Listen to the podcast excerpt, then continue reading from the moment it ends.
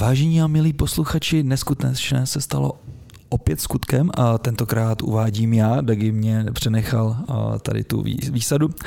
A vítám vás u dalšího dílu CZ podcastu. A mé jméno je Jiří Fabian Filemon ze společnosti Top Monks Hukamong a se mnou je tady, jak už jsem avizoval, můj věrný souputník Roman Pichlý Dagi ze společnosti Atakama. Ahoj Dagi. Ahoj Filemone, díky za skvělé uvedení tady toho podcastu. No nevím, to, hele. Jde ti to dobře. Ale už je to, už, už je to přes 300 dílů, tak už bychom to měli trošku umět, si myslím. A nejsme tu dneska sami, takže nečekejte převážně nevážně. A nejbrž je tady s námi velmi zajímavý host a sice Aleš Stuchlík, který má strašně moc vědeckých frček na svých ramenou. Je to pro, docent, profesor věd přírodních a, a podobně, takže neurovědec a, a dneska se budeme bavit o neurovědě jako takové, o neurokončingu, jak si vylepšit paměť, co to vůbec paměť je a podobná, podobná témátka. Takže tě vítáme, Aleši, u nás. Já vám moc děkuji za hezký přivítání a všechny srdečně zdravím. Tak, tak, my zdravíme tebe. Než se k tobě dostaneme, uh, chtěl bych tady zmínit jednoho z našich nových patronů. Uh, musím říct, že uh, konečně ta moje uh, agitka trošku zabrala a máme po šesti měsících nového patrona a je to Tomáš Din.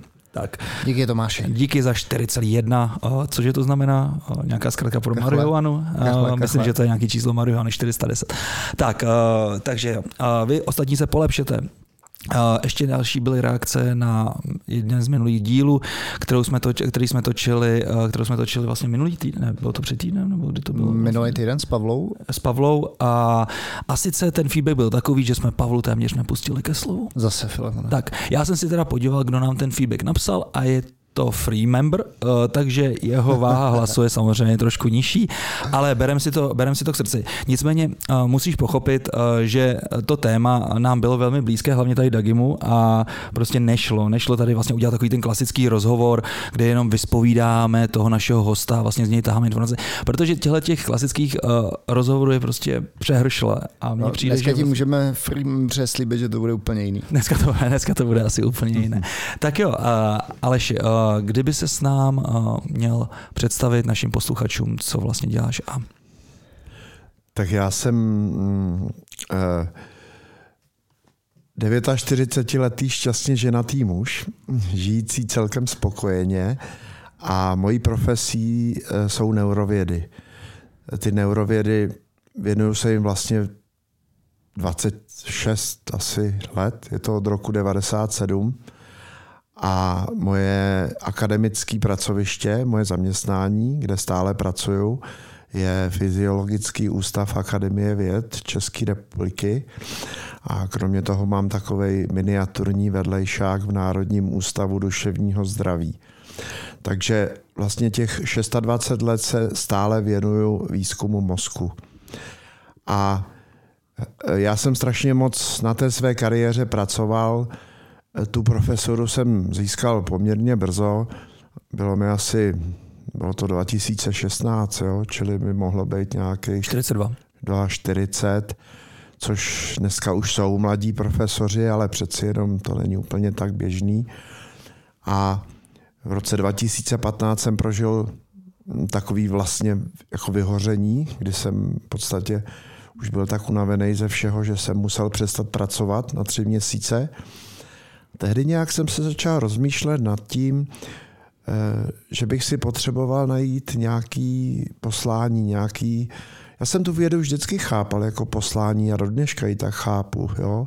ale v podstatě jsem více začal přemýšlet o kořenech svého života, který potřebuju posilovat a nakonec jsem se rozhodl ty poznatky e, o mozku, který jsem za ta léta načerpal, využít k tomu, abych pomáhal lidem se nějak rozvíjet, abych našel nějaký praktický uplatnění těch poznatků.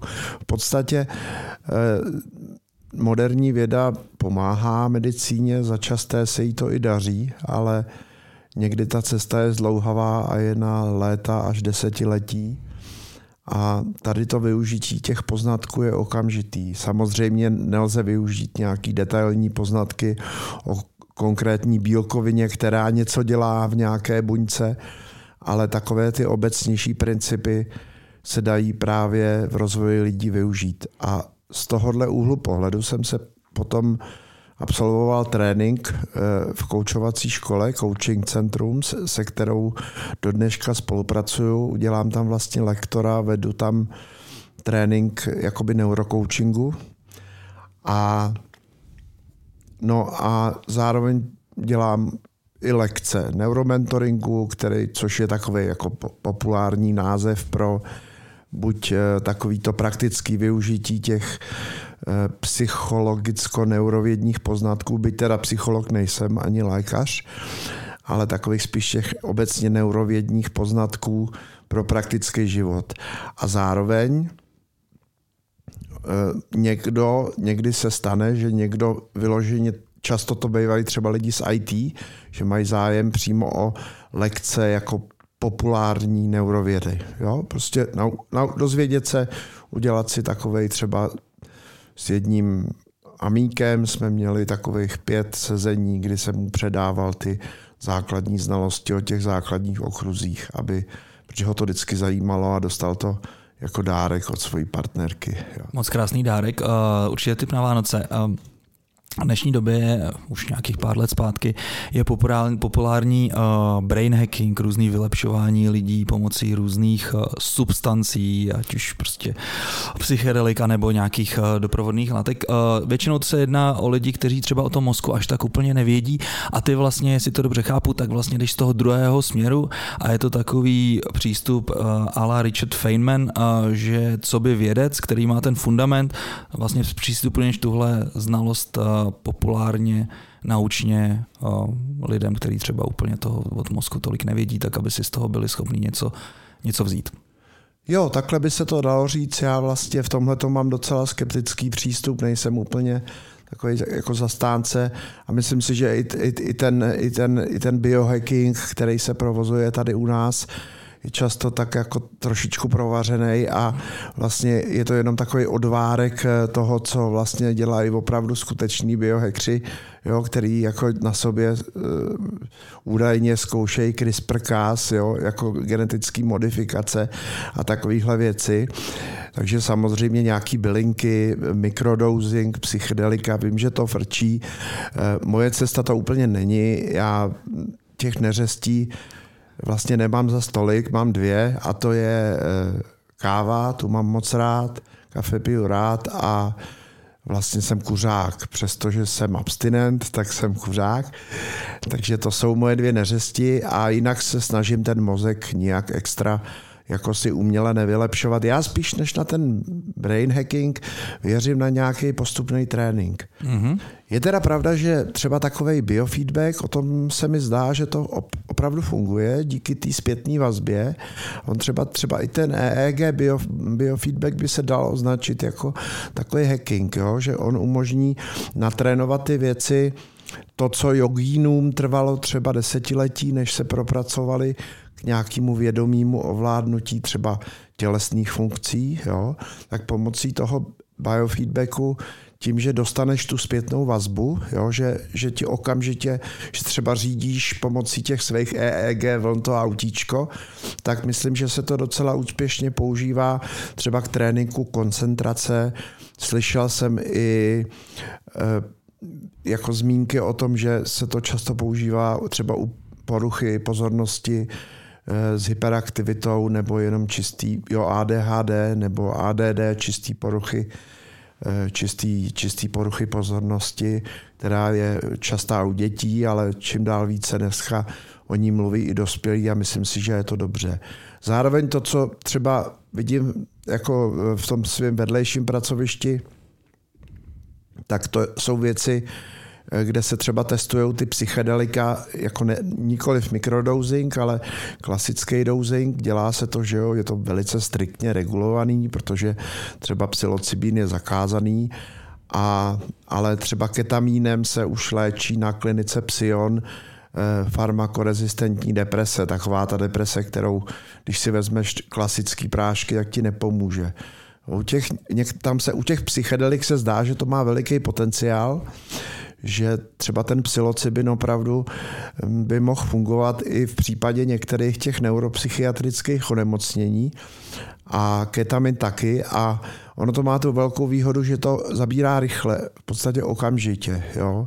Třeba u toho ketaminu je to, je to jako vlastně ze dne na den, okamžitě po odeznění účinku toho, té subanestetické psychedelické dávky, tak vlastně nastupuje ten antidepresivní účinek. Jo? Což je dobrý, protože klasický antidepresiva zabírají týdny, někdy třeba i měsíc nebo dva. Jo? A to je blbý, když ten pacient je opravdu v těžké depresi a hrozí mu, že by si třeba ublížil. No, takže jinak obecně spíš věřím, pokud mě někdo žádá o radu, že jo, jako my koučové neradíme, tak v rámci toho svého koníčku, já vlastně eh, jako rozvoj lidí mám jako svůj koníček, tak má to tu přidanou hodnotu, že mi to občas přinese nějakou korunu, ale zároveň to mám jako vlastně kromě té akademické práce, že to dělám ve volném čase. Jo? Hmm.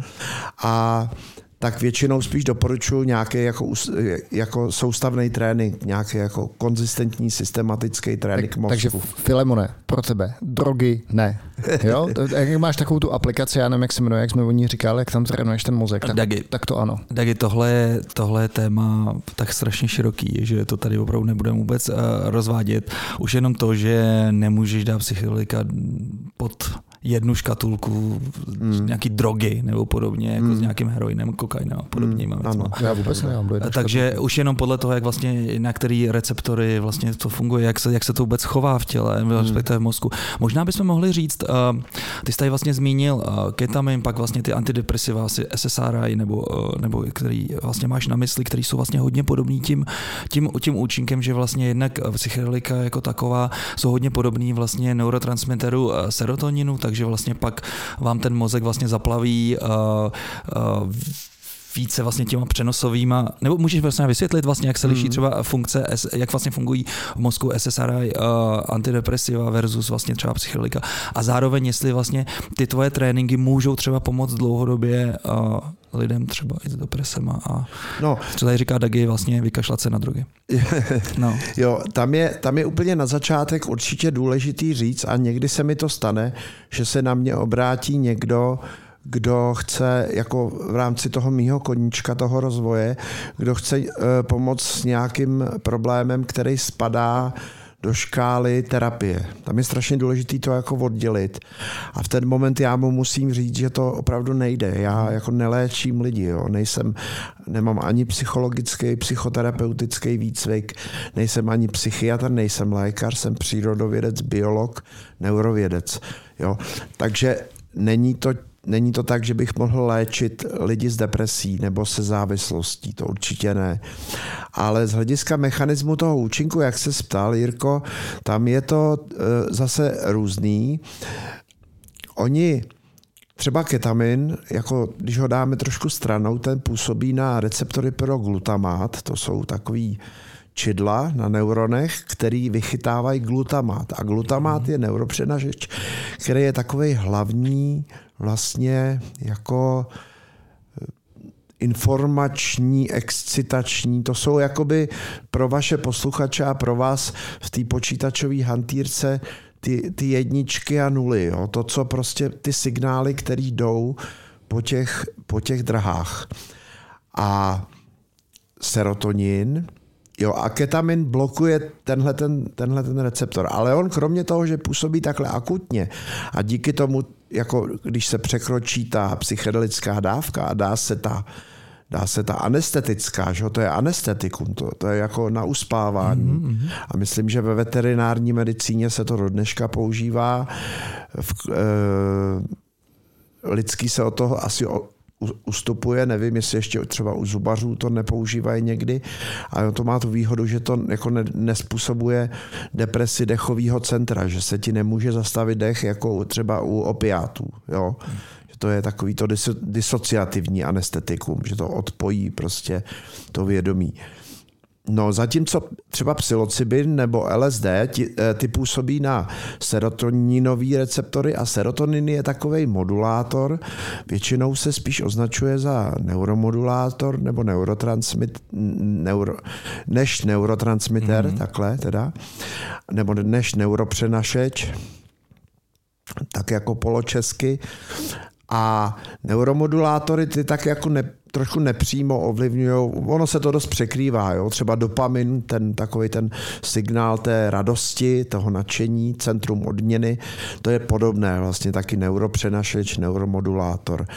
A ten serotonin se dává do spojitosti s depresí, ale třeba nedávno úplně up to date se objevil článek, myslím, že v Molecular Psychiatry, časopise velice renomovaným, nebo to možná byla Translational Psychiatry, který ukazoval, že jako samotná ta deprese se, je dost možný, že to byla veliká metaanalýza, jako mnoha, mnoha studií, že to spojení serotoninu s depresí není až tak jako zásadní, jo, že je dost volný, že to, že, a že vlastně jak antidepresiva, tak eh, ty psychedelika vedou k výrazným neuroplastickým změnám a že možná je to tak, že deprese je nemoc neuroplasticity a chronického neurozánětu, spíše než, jak se říká lidově, nedostatku serotoninu. Mm-hmm. Hele, možná, Aleši, kdybys to vzal um, trošku, když to řeknu retrospektivně, kam se vlastně neurověda jako taková a naše chápání, jak funguje mozek, posunul za těch tvých 26 let vlastně vědecké kariéry. Lze to nějak prostě schrnout? Byly tam nějaký průlomové objevy, nebo, nebo se to pořád tak jako, nechci říct šudlá. Hmm. Je to zajímavý. Třeba v roce 2014, eh, když už jsem byl aktivní, jako vědecky, tak byla udělená Nobelova cena Johnu O'Keefeovi a manželům, tehdy manželům Mozrovým za objev neuronů, které jsou Eh, aktivní jenom když to zvíře nebo člověk se nachází v nějakém konkrétním místě. Čili ta buňka, když se ozve v tom mozku, tak ti říká, kde vlastně jsi. Jo? Říká se jim buňky místa, places, a tam je strašně zajímavý, že Mozrovi, eh, May Brit a Edward Moser, to jsou norové a oni objevili jeden typ těch buněk v roce, myslím, 2005. Eh, jo.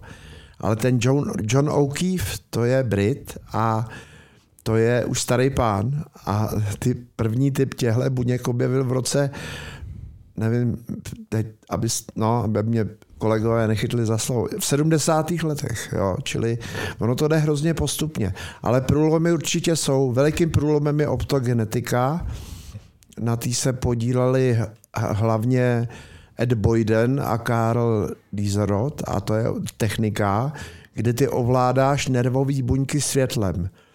A na rozdíl od toho, když bys do hlavy strčil drát a dráž, dráždil ty buňky proudem a sledoval, co se děje s tím chováním, s tím, s tím mozkem a s tím, s tím jedincem, tak u té optogenetiky se to dělá pomocí genetické manipulace, takže ty si můžeš přesně vybrat, jaký typ neuronů, protože těch typů je tam hafo, jaký typ neuronů aktivuješ. Dokonce jde aktivovat i jenom jeden jediný. I když se zdá, že to takový zásadní účinky nemá, že ten mozek funguje na základě velikých populací neuronů, někdy se jim říká ansámbly. To je jako v podstatě takový jako paralelní processing by se to dalo jo, jako, jako přirovnat k tomu, k tomu k té ajťácké terminologii. Jo, takže to byly třeba veliký průlomy, byly ta optogenetika a taky chemogenetika. Tam se to dělá chemicky. Jo? Tam se pomocí virového vektoru se zavede úplně umělej receptor, na který ty navážíš úplně umělou látku, která v tom těle žádný účinky nemá. A můžeš změnit tu funkci úplně selektivně u nějaký populace, která, kterou si třeba vybereš na základě nějakého genetického markru. Jo? Čili je to jako obrovsky... Věda pracuje na tom, že nejen pozoruje, ale vždycky něco ovlivní a sleduje, co se změní. Že jo? To je ten exper- testování hypotéz. Jo? Takže to byly třeba veliký průlomy tohleto. A to se objevilo až jako po roce 2000. Hele, a co zatím je? Je to, je to naše snaha porozumět tomu, jak lidský mozek eh, funguje, anebo už je tam zatím ta aplikovaná věda, řekněme nějaký léky nebo pochopení se, co, co zatím je? Podle mě to je obojí. Jo? Jako to základní poznání, třeba někteří moji kolegové z akademie vyloženě jako hodně bazírují na tom, my děláme základní výzkum, my, eh, my chceme prostě rozšířit poznání.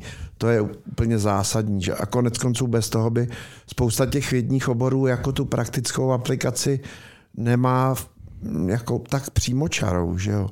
ale já tam vždycky zatím vidím samozřejmě i tu pomoc a, a to se jako ukázalo xkrát, jo. E, třeba Nobelova cena někdy v průběhu, to ani nebylo, to, to už je hrozně dlouho, to už je opravdu v 20. století někdy jako úsvit, tak e, Hubble a Wiesel dostali Nobelovu cenu za to, že přišli na to, že když si zakryje, kdyby ti někdo zakryl oko jako miminku, tak je tam určitý období věku, kdy jako ty, se ti nevyvine pak ta zraková kůra a ty už seš na do smrti slepej. Jo? Dělali to, po, dělali to na kočkách, jo, tehdy v dřevních dobách, ty experimenty nebyly úplně humánní, ale něk, pak se to dělalo tak, že se dávaly jim klapky na oči, jo, a ona se nevyvine ta kůra. A to třeba mělo hned tu aplikaci v tom, že šedej zákal u miminek se dřív operoval, až když ty miminka byly větší, a byli připravený šedý základ, díky kterýmu to miminko nevidělo, že jo? jako vrozený. Až když ty miminka byly větší a byly jako víc jako ready na tu operaci, na tu anestézii, jo.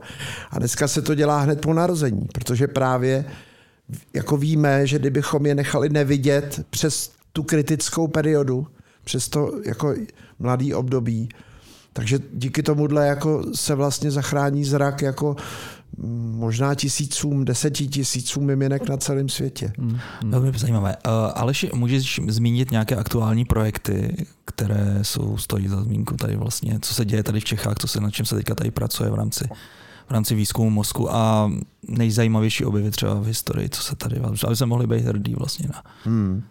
Tak z hlediska neurověd eh, je to tak, že eh, když to vezmu od těch jako takových eh, populárnějších mm, a známějších mezi veřejností věcí, tak třeba v tom Národním ústavu duševního zdraví běží hodně projekt s těmi psychedeliky, tam opravdu se to jako, tam to jede, jo.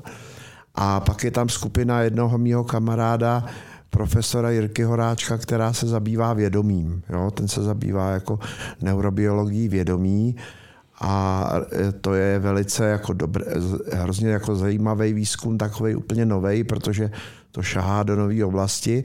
A u nás ve fyziologickém ústavu e, je několik skupin, které řeší různé věci. Jedna se zabývá třeba epilepsií, a tam právě e, se teď rozvinula spolupráce i s Motolskou nemocnicí a s druhou lékařskou fakultou my se zabýváme hodně, moje primární téma v akademii je učení a paměť. Jo, a kromě toho, že mě zajímá ta paměť u zdravého mozku, tak mě zajímá i paměť jako mozku, který je nějak porouchaný. Jo. Takže my v tom experimentálním výzkumu s využitím nějakých jako laboratorních modelů eh, modelujeme třeba psychózu, která se dá navodit nějak jako v uvozovkách, třeba i u těch zvířat. A tam právě třeba pomocí optogenetiky se snažíme ovlivňovat určitý skupiny neuronů a jakoby tím vlastně vylepšit ten deficit. Jo? E, jakoby vyléčit ten, to poškození paměti, který ten stav doprovází. Ono to samozřejmě jako nefunguje u lidí a ještě dlouho nebude fungovat, jestli kdy vůbec. Jo. Jenom krátce, uh, takže ne, ne, nemám, nemám si dělat nějaké falešné naděje na to, že až, uh, ke, až u mě nakonec propukne jednou Alzheimer, který už mám v rodině, tak uh, můžu přijít za tebou a budu... Právě to je docela zajímavé, že jsme v poslední době zaznamenali v, v médiích vlastně jistý vztah mezi, když to řeknu, stimulováním mozku, cvičením pamětí a vlastně rozvojem Alzheimerovy nemoce. Jo, Můžeš tohle to nějak jo, jo, to, to zatím jako definitivní Alzheimer stále je nevyléčitelný. Dneska se hodně objevují jako nové věci, že jo. Je ten Alzheon, to je ten Martin Tolar, to je vlastně Čecho, mám pocit, že je v Americe nebo v Kanadě, který jako vyvíjí nějakou pilulku. hodně se testují protilátky, ale doposud vlastně všechny léky proti Alzheimerovi selhaly. A kromě čtyř, jo. A on vlastně ani není, eh, ani není zřejmý, jako co Alzheimer způsobuje. No. Možná, možná na nějaké, když to řeknu, jako biochemické jako úrovni, právě jaký protein, se, co, co se na co váže, ale ale příčina není známá. Jestli se Přesně to... tak, tam se, tam se ví, co se v tom mozku objevuje, tam jsou ty plaky a chlubíčka, jsou na, při pitvě tam vidíš jasné změny, ale neví se, co je to... Co je ten trigger, co je ten, ta ten příčina. Jo? A ještě je tam zajímavý to, že vlastně, a tohle říkám lidem třeba, když mám s nima neuromentoring, jako o tom trénování té paměti. To je fakt důležitý, to, je, to, to fakt funguje u toho Alzheimera dlouho předtím, než se objeví to zapomínání, který bývá prvním příznakem, tak v tom mozku pravděpodobně probíhá něco, o čem my nevíme právě. A tomu se říká preklinická fáze Alzheimera. Jo? Než to propukne, tak se tam něco děje. Ale ten trénink rozhodně pomáhá. Z hlediska těch rizikových nebo naopak ochranných faktorů, tak zdaleka nejvážnějším rizikovým faktorem je věk. Jo, tam prostě to má největší jako prediktivní, tam opravdu jako to roste exponenciálně, někdy kolem 50, 60 to riziko je malý, takže se zatím bát nemusíte. A to zase vás, vás se tenhle věk ani netýká, že jo? No tak Filemon už to má za pár. Já cítím to na sobě, no, no. to kruje. Ale třeba po 80, eh, o 85 už to můžou být desítky procent populace opravdu. Jo, tam Ale jako... a tam u toho Alzheimera myslím, že to není úplně rovnoměrně rozložen mezi muže a ženy, ne? Jo, tam je nějaká, tam je nějaká, jako, eh, tam je nějaká jako, jako, jako rozdíl, teď nevím z hlavy, ale to je a to není jediný případ nemoci. Tohle to se objevuje třeba i u e, schizofrenie, obsedantně kompulzivní poruchy, i depresí, jo, trpí. Hmm. Někdy to vede k takovým těm diskuzím nekonečným, do dneška nevyřešeným o rozdílu mezi mužským a ženským mozkem. Ale trénování paměti jednoznačně pomáhá. Je to jako výrazný, nezachrání tě to, jo, ale Aha. jako pomůže ti to minimálně to oddálí. A pak je druhá věc, kterou často, když mají lidi se mnou mentoring, jako coach neradím, ale jako mentoru můžu, je pohyb. Ten pohyb je úplně zásadní. On ostatně zvyšuje i neurogenezi, tvorbu nových neuronů v dospělosti. To je zajímavé téma, protože vlastně se obecně je braný to, že vlastně neurony ti v mozku postupně vlastně, že ti ten ten, ta rychlost vzniku nových neuronů vlastně pomalinku s věkem vlastně klesá, takže vlastně, vlastně neurony se ti generují v těch velkých kvantech vlastně do nějakého věku 12 let nebo tak. A pak už to většinou vlastně jde spíš, spíš dolů. A můžeš něco říct o té neurogenezi, jak to teda? No, to se, tohleto dogma, že eh, dospělý mozek někdy po 25. roku věku už se jako, se nic jako ne, se tam nic nepřibývá, žádný neurony, to se podařilo prolomit ku podivu už v 60. letech. Joseph Altman, myslím, že 62 nebo 63, mám pocit, že na Králících poprvé zjistil, že tam nový neurony vznikají. Jo, u zvířat vznikají třeba u hlodavců, vznikají pravděpodobně v dvou oblastech, oni asi nevznikají všude. Jo? Mm-hmm. A tak tam vznikají, u nich vznikají zřejmě jako více ve dvou oblastech a u člověka dokonce ve třech. A jednou z těch oblastí je hypokampus. Což je paměť? Což je mozková struktura, která je důležitá pro paměť, ale zároveň i pro emoce. Takže třeba neurogeneze v předním hypokampu, který je dost důležitý pro emoce, tak se dává do souvislosti i s odolností vůči depresi, protože taky antidepresiva zvyšují neurogenezi a stres jako rizikový faktor deprese ji snižuje. Jo? Čili je to, asi by to bylo na hodně hodin a hodně dnů. to je zajímavé. A můžeš ještě zmínit další dvě centra v mozku, která vlastně, ve kterých pak je, to, buňky? Eh, pak je to spodina mozkové komory, kde ty buňky jdou do čichového laloku. Jo? A u člověka se zdá, že to je ještě striátum neboli bazální ganglia a to je zase oblast, která je důležitá pro řízení pohybu, pohyblivosti, motoriky, i ty jemný takový a zároveň procedurální učení. Takový to, to je úplně jiný typ paměti, který na hypokampu vůbec nezávisí. A to je, že třeba, když se učíš jezdit na kole, taková jako nevědomá paměť. jako když se to učíš, tak vědomí potřebuješ, mm-hmm. se sakramensky, že jo, ale když už pak, nebo autem, jo, když už pak to umíš, jsi vyježděnej, tak už prostě v tom nejhorším případě můžeš i telefonovat nebo řešit něco jiného. Jinak ten jako dělat dvě věci najednou je těžký, pokud každá z nich není z jiný tý jako paměťový domény. Jo? Proto... A to, to teda nesouvisí, jestli je chlap nebo ženská, jo? Že mě tohle vždycky říká manželka, jako ty nedokážeš dělat dvě věci. Uh, to ne, se tak jako říká, no, ono se to furt hrozně diskutuje. Jako tvarově ten mozek je stejný, nedá se říct, že by mužům chyběl nebo přibýval závit, jo, nebo něco podobného ale eh, já jsem spíš zastáncem, že drobný rozdíly tam jsou, jo. Ale...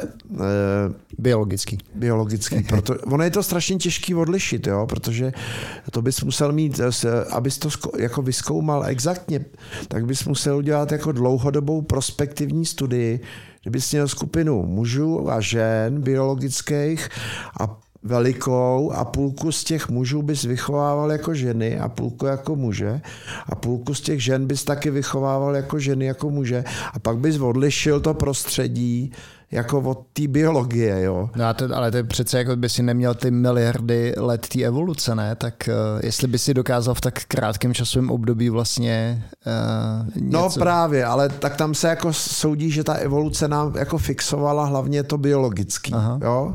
Takže pokud by to byly kulturní rozdíly nebo jako so, sociální nebo to daný tou rolí, jako v životě, tak by se to asi dalo odlišit, ale takovýhle výzkum samozřejmě udělat absolutně nejde. Že To by nebylo hmm. ani možný, ani etický.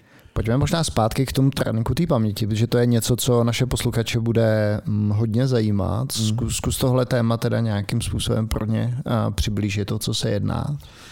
Tak eh, trénink paměti se dá dělat jako v podstatě jakoliv. Jo, stačí opravdu si eh, eh, čistit zuby druhou rukou, než je ta tvoje preferovaná. Už tím si procvičuješ plasticitu, i když mi, jako miniaturně samozřejmě, jo. nepřeceňoval bych to. Ale dělat věci jinak.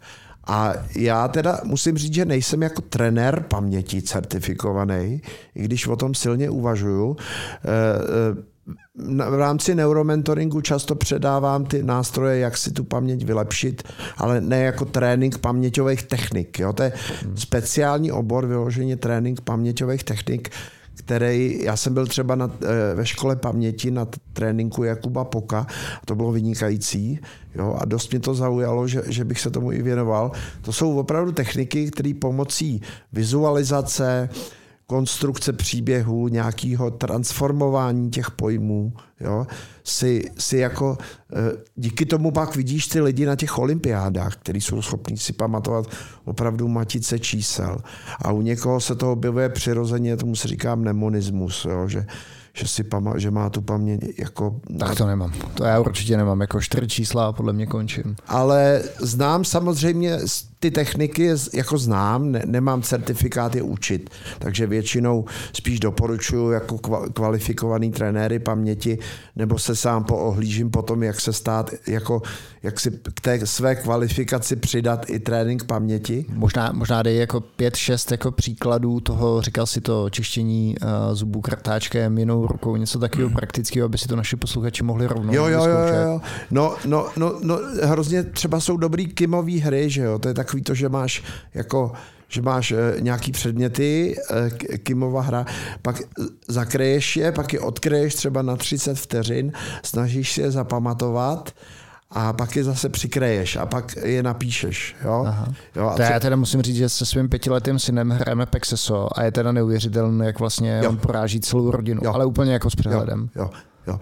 A ty samotné paměťové techniky, jo, jak vyloženě si pamatovat hodně věcí, tam vlastně to je založený, eh, to jsou třeba aby to netrvalo věčnost, jo? třeba na čísla, když si chceš zapamatovat pět telefonních čísel během, během eh, tří minut, jo, pět devítimístných čísel, tak ty si, eh, na ty čísla existuje takový, říká se tomu master systém, jo, kdy každému číslu od jedničky do stovky odpovídá slovo. A v tom slovu každý, každá souhláska odpovídá písmenu. Jo. Je to takový, jako, je, je, to vlastně jednoduchý, byl by se to vysvětluje, Aha. ale ve škole paměti ti to jako, nebo v kurzu ti to jako ukážou. A ty pak si z těch e, telefonních čísel vytvoříš vlastně šest nebo pět, pět devět děleno dvěma, jo, po dvou, jo, si vytvoříš slova, jo, a z těch si skonstruuješ, skonstruuješ příběh. A ten si narveš, když máš trénink, tak si ho narveš do hlavy hrozně rychle, jo, ten příběh. Takže těch eh, pět telefonních čísel my jsme jako na konci toho té školy paměti dokázali si opravdu uložit. Nebo převyprávět prostě odstavec textu plného faktů, jako tvrdých hard facts. Jo. Takže to jsou takovéhle věci, takové ty běžné věci, jako dělat jinak, to se doporučuje obecně, to hmm. není jako žádný, žádný zázrak, že jo, to je prostě dělat ty věci jinak, trénovat volit třeba jinou trasu, že jo, zkoušet jezdit bez GPSky a tak, takovýhle věci, jo, jako technický, hmm. praktický. Eh, dobře spát, jo, spánek je zásadní třeba pro paměť. Málo spánku je v podstatě hm, jako pro paměť naprosto detrimentální, to, to ti úplně jako... Hmm, takže takový ty techniky přerušovaného spánku, co byly taky svého času populární, třeba na dvě hodiny se srupnout. Právě, že File, to, co říkáš, že byla taková doba přesně jako toho přerušovaného spánku, jak lidi vlastně můžete dělat víc, protože hmm. uh, že jo, ten spánek jako tolik nepotřebujete, potřebujete tu REM fázi, to, to se naučíte a dneska mám pocit, že to je naopak, že se říká vlastně hlavně spěte aspoň 8 hodin. No, a... no, to mi to přijde. Já jsem ani o tomhle neslyšel, jako o přerušovaném spánku. A ale tohle mi přijde jako zásadní, že jo. Respektovat ten svůj chronotyp, někdo je sova, někdo je skřivan a fakt se dostatečně vyspat bez toho spánku. Hmm. A ten pohyb třeba je, to je taky jako, jako věc, která paměti pomáhá. Musíme teda zmínit, eh, když jsme u toho spánku, knížku, která se jmenuje Cirkadiální kód, hmm. Eh, doporučujeme. Tam je třeba i skvěle eh, popsaná vztah spánku vlastně s přibíráním nebo úbytkem že, tělesné váhy. Taky jsem vyzkoušel na sobě, musím říct, že to funguje. Takový ten přerušovaný půst a určitě hmm. to na mě, na mě fungovalo. Ano. Jo, já jsem si vzpomněl na takovou jednu veselou historku.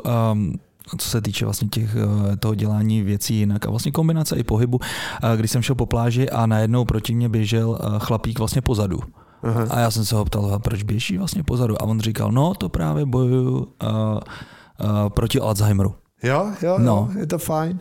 Moje maminka je 90, nebo táhne jí na 91, bude mít v lednu a tak ta strašně luští křížovky. Moje mamka taky luští strašně křížovky. A, a chodí dokonce do kurzu paměti kde teda se neučí no. přímo ty techniky, který se učí v paměťových kurzech, ale prostě procvičují paměť a kognitivní funkce. No, vidíš, a můj děda vlastně lustil křížovky skoro až do smrti, a, takže se vyhnul Alzheimeru, ale zase, zase ho chytil Parkinson. Mm. Protože tam je zase ten problém solving a podobné věci. Mm. Takže třeba bych doporučil na paměť, jsou, je super, super hra, a, nebo hra, je to taková aplikace Lumosity, která vlastně trénuje strašně moc e, typu vlastně toho, co, co v to, jak, jak ten mozek reaguje. Jednak tam je ta tvoje kimová hra, jak ty říkáš. Mm. Má se ti světýlka, nebo myslím, že se to jmenuje i Simon Says, takový, jak zahraje vlastně ty tóny a ty musíš ty tóny opakovat, že jo, to je jasný. Pak přesně to, co jsi říkal, vlastně takový ten um, splitting uh, toho, té pozornosti, to znamená, že ti běží několik vlastně operací na obrazovce a ty musíš vlastně vnímat všechny najednou, což třeba mě absolutně žere mozek a zase zpátky k tomu, že ten mužský mozek možná na to není úplně, mm. úplně tak vyladěný, protože když to vlastně hrála vedle mě žena, tak, uh, tak ta byla absolutně, absolutně v tom excelovala, takový to obsluha, obsluha eh, restaurace, když chodí strašně moc zákazníků a ty tam musíš vytvářet vlastně ty objednávky a obsluhy obsluhovat a tak. Takže Lumos je jedna hra a pak vlastně na ten problém solving zase je ta hra, kterou jsem tady říkal minule, to je ten Brilliant, což vlastně vás neustále brousí a vlastně. Ale to, to by mě zajímalo, ale tvůj pohled, nezdá se ti, File, že díky tomu, že to děláš na počítači nebo na, na mobilu, že tím naopak něco v tom mozku jako blokuješ? Protože já mám teďka pocit, že se často jako lidi vrací k tušce a papíru Právě třeba k důvodu jako soustředění a dalších hmm. věcí.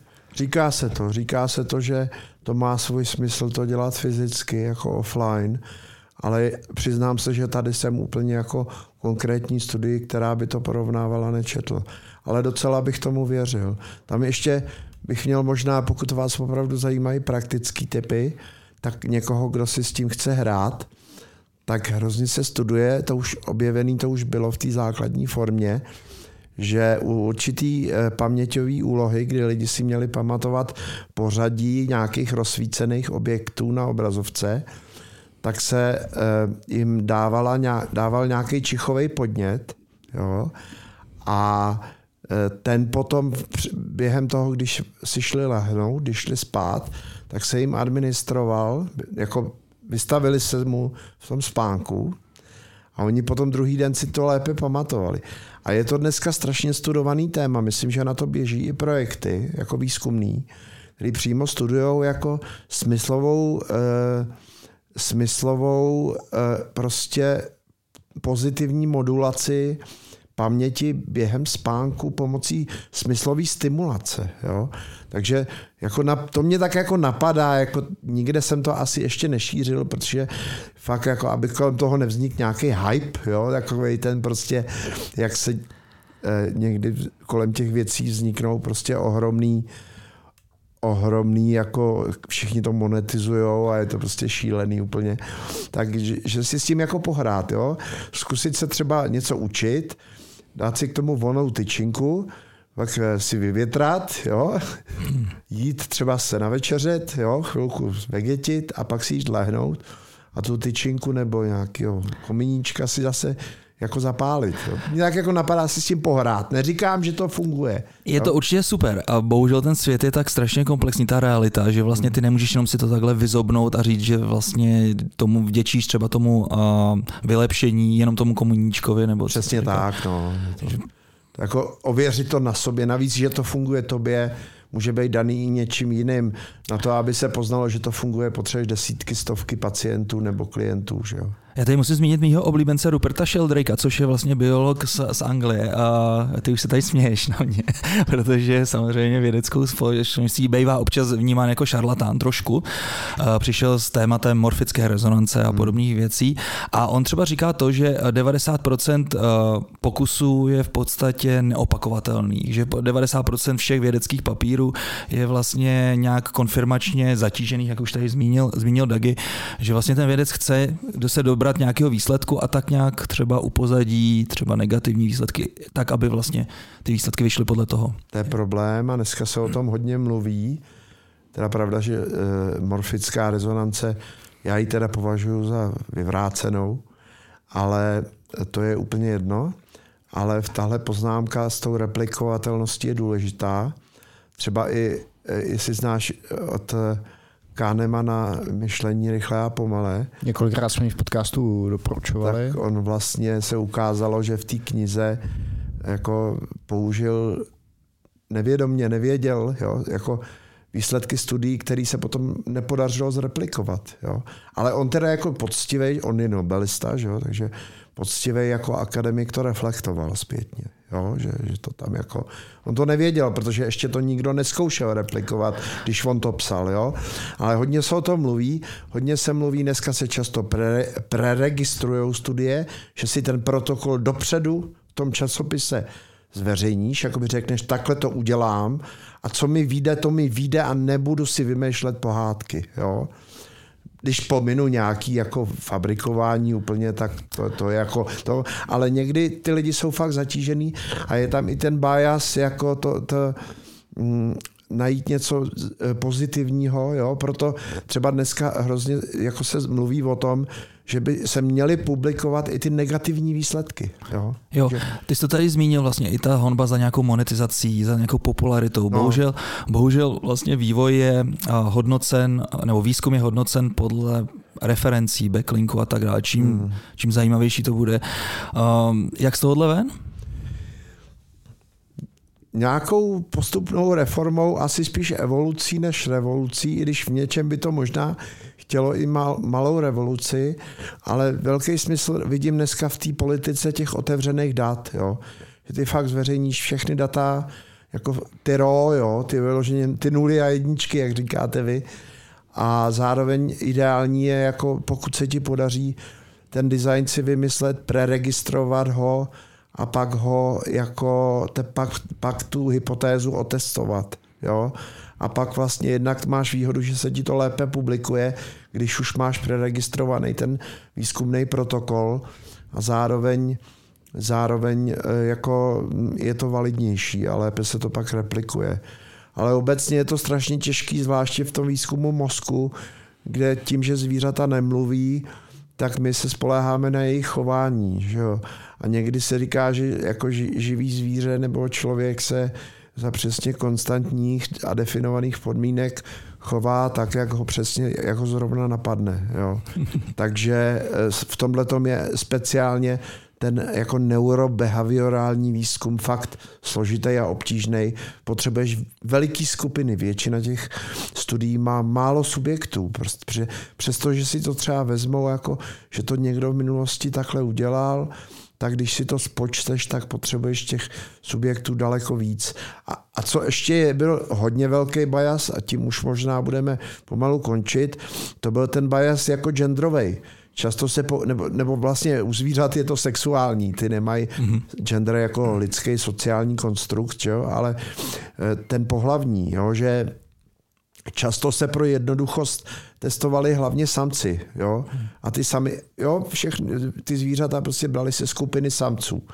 A dneska je takový veliký trend testovat oboje, protože i lidi jsou jako nemocní, že jo, muži i ženy, je to prostě, takže, takže dneska je třeba i problém někdy publikovat, když tam máš jenom samce, jo. Tam opravdu Bílý se to dělá, ono je to složitější, přibývá ti tam další skupiny, že jo, faktory, musíš tam ještě sledovat fázi cyklu, protože ty zvířecí samice taky cyklujou, jo to je samý, to samý u lidí. Jo? Ale vlastně psychiatrický výzkum dneska nebo klinický studie porovnání dvou skupin pacientů nebo nějakých testovaných subjektů jsou vždycky na obou pohlavích. Že? A dlouho u zvířat v tom experimentálním výzkumu to bylo tak, že to bylo jenom u mužů. Bylo taková jako, jako diskriminace vlastně mm-hmm. V uvozovkách a to se dneska mění. No. Hmm.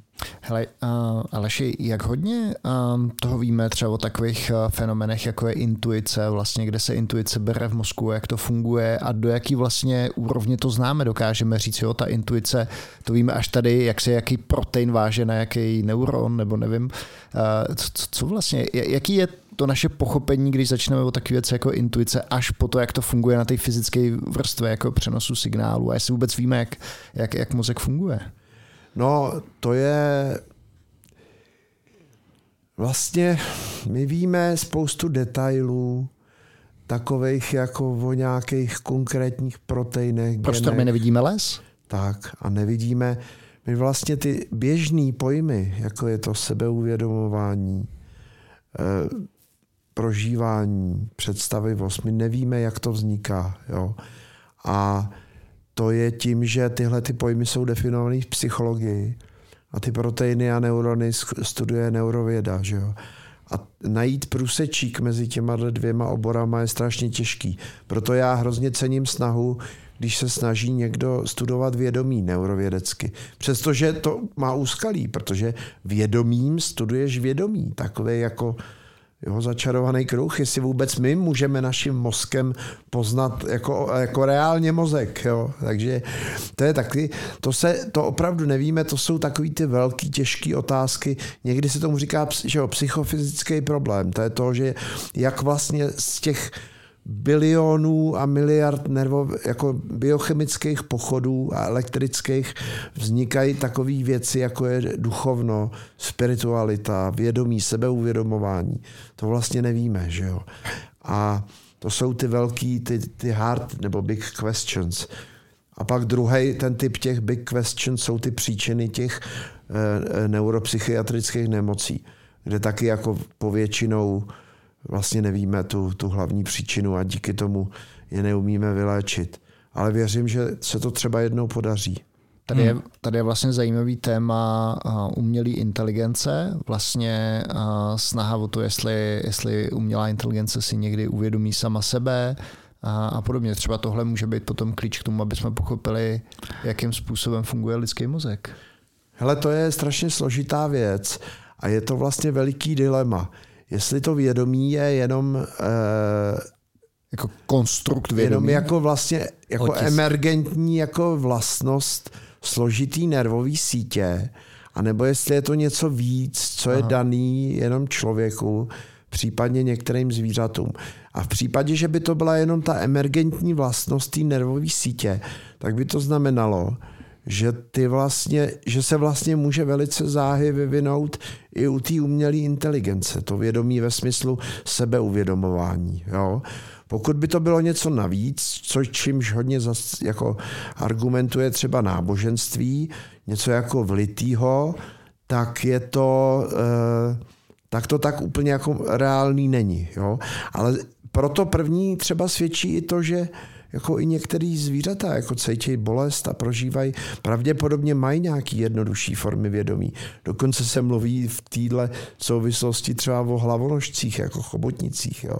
Oni jsou dost jako dost vyvinutý, jo. jsou bezobratlí, ale jsou vyvinutý. Ale takže ve mně se to pere. Jo. Vědec ve mně říká, že to spíš vzniká prostě jako nějaká jako věc, která tam vznikne samozřejmě s určitou komplexností té sítě a věřící ve mně zase říká, že to je jako něco, co je vlitý jako z hůry, jo. Hmm. Někud, kam zatím nevidím. Mm-hmm. Um, na tohle téma vlastně právě, jak jsem tady už zmiňoval toho Ruperta Shelderika, tak skupina vlastně kolem něj, myslím, že Gomez Jiménez jmenuje takový mladý, uh, mladý Mexičan, nebo odkud je, odkud je, tak vlastně přesně jde, mně se líbí na nich, na nich vlastně ten přístup toho, že to jsou všechno vědci, který se vlastně nějakým způsobem snaží přesně dělat to, co, to, co si ty říkal, vlastně to namapování těch psychologických uh, konstruktů, jako je jako tady vlastně intuice nebo vědomí nebo cokoliv. Vlastně um, nějak, to, nějak to pospojovat, takže rozhodně bych doporučil ty materiály, uh, materiály od nich se aspoň podívat. Uh, udělali teďka vlastně nedávno takovou zajímavou věcičku, třeba uh, psychedelickou kryptografii. To znamená vlastně vypublikovali videa, který si přečteš jenom, když jsi na psychedelikách. Jinak vlastně je to pro tebe absolutně nečitelný, nečitelná zpráva zakódovaná. Můžeme dát link vlastně, pokud možná někteří z našich posluchačů to zvládnou i absolutně střízliví, jsou tam takový jedinci a vlastně pak si můžete gratulovat, protože váš mozek funguje vlastně bez psychedelik tak jako na psychedelikách, což je absolutně super. A pak co se týče té tý AI, tak na tohle téma měl Filip Doušek krásnou prezentaci na Hackercampu, kde vlastně srovnával fungování mozku, vnímání a halucinace nebo halucinující, halucinující AI v podstatě, tak jak to funguje, která vlastně začíná na nějakých faktech a pak se postupně prohalucinuje k nějakému dalším faktům a pak vlastně už vlastně nevíte, jestli to je pravda nebo není pravda, což se často stává s ChatGPT, ale vlastně s mozkem je to hodně podobné, že vlastně v tom mozku není úplně ten otisk té reality a vlastně hodně věcí se domýšlí. Jako mně se každou chvíli stane dejaví. A vím, že to žádný dejaví není, že to je prostě nějaká, nějaký sen, nebo jak, funguje, jak, jak, funguje, jak fungují sny. Jo, což je prostě v podstatě halucinace, jo, kdy vlastně z jednoho, z jednoho, uh, z jednoho nějaký, z nějaký reality najednou boom a seš úplně někde jinde, ať se to furt neustále mění. A vlastně hmm. mozek možná funguje hodně podobně jako AI ve finále. Hmm. Tam se, eh, jo, o tom se hodně mluví, že jo. Dneska se mluví o halucinacích, jak jako asi vznikají, jak to je, že se ukazuje, že pro toho člověka jsou e, stejně vlastně stejně reální a to i jak na té neurologické úrovni. Jo, že tam, ty tam naměříš přímo třeba ve sluchový kůře potenciál, který jako sluchový elektrický, který odpovídá tomu věmu, jako kdyby tam byl. Jo, to, je, to, to je jako Jo, jo. Já si vzpomínám, jak mi vyprávěl jeden klient, se kterým jsem měl neuromentoring, že říkal, že uh, si s tím hrál, uh, jako soboru vašeho, a že uh, vlastně přesvědčil chat GPT, že Václav Havel byl první český král, který zavedl v Česku křesťanství. Jo, jo.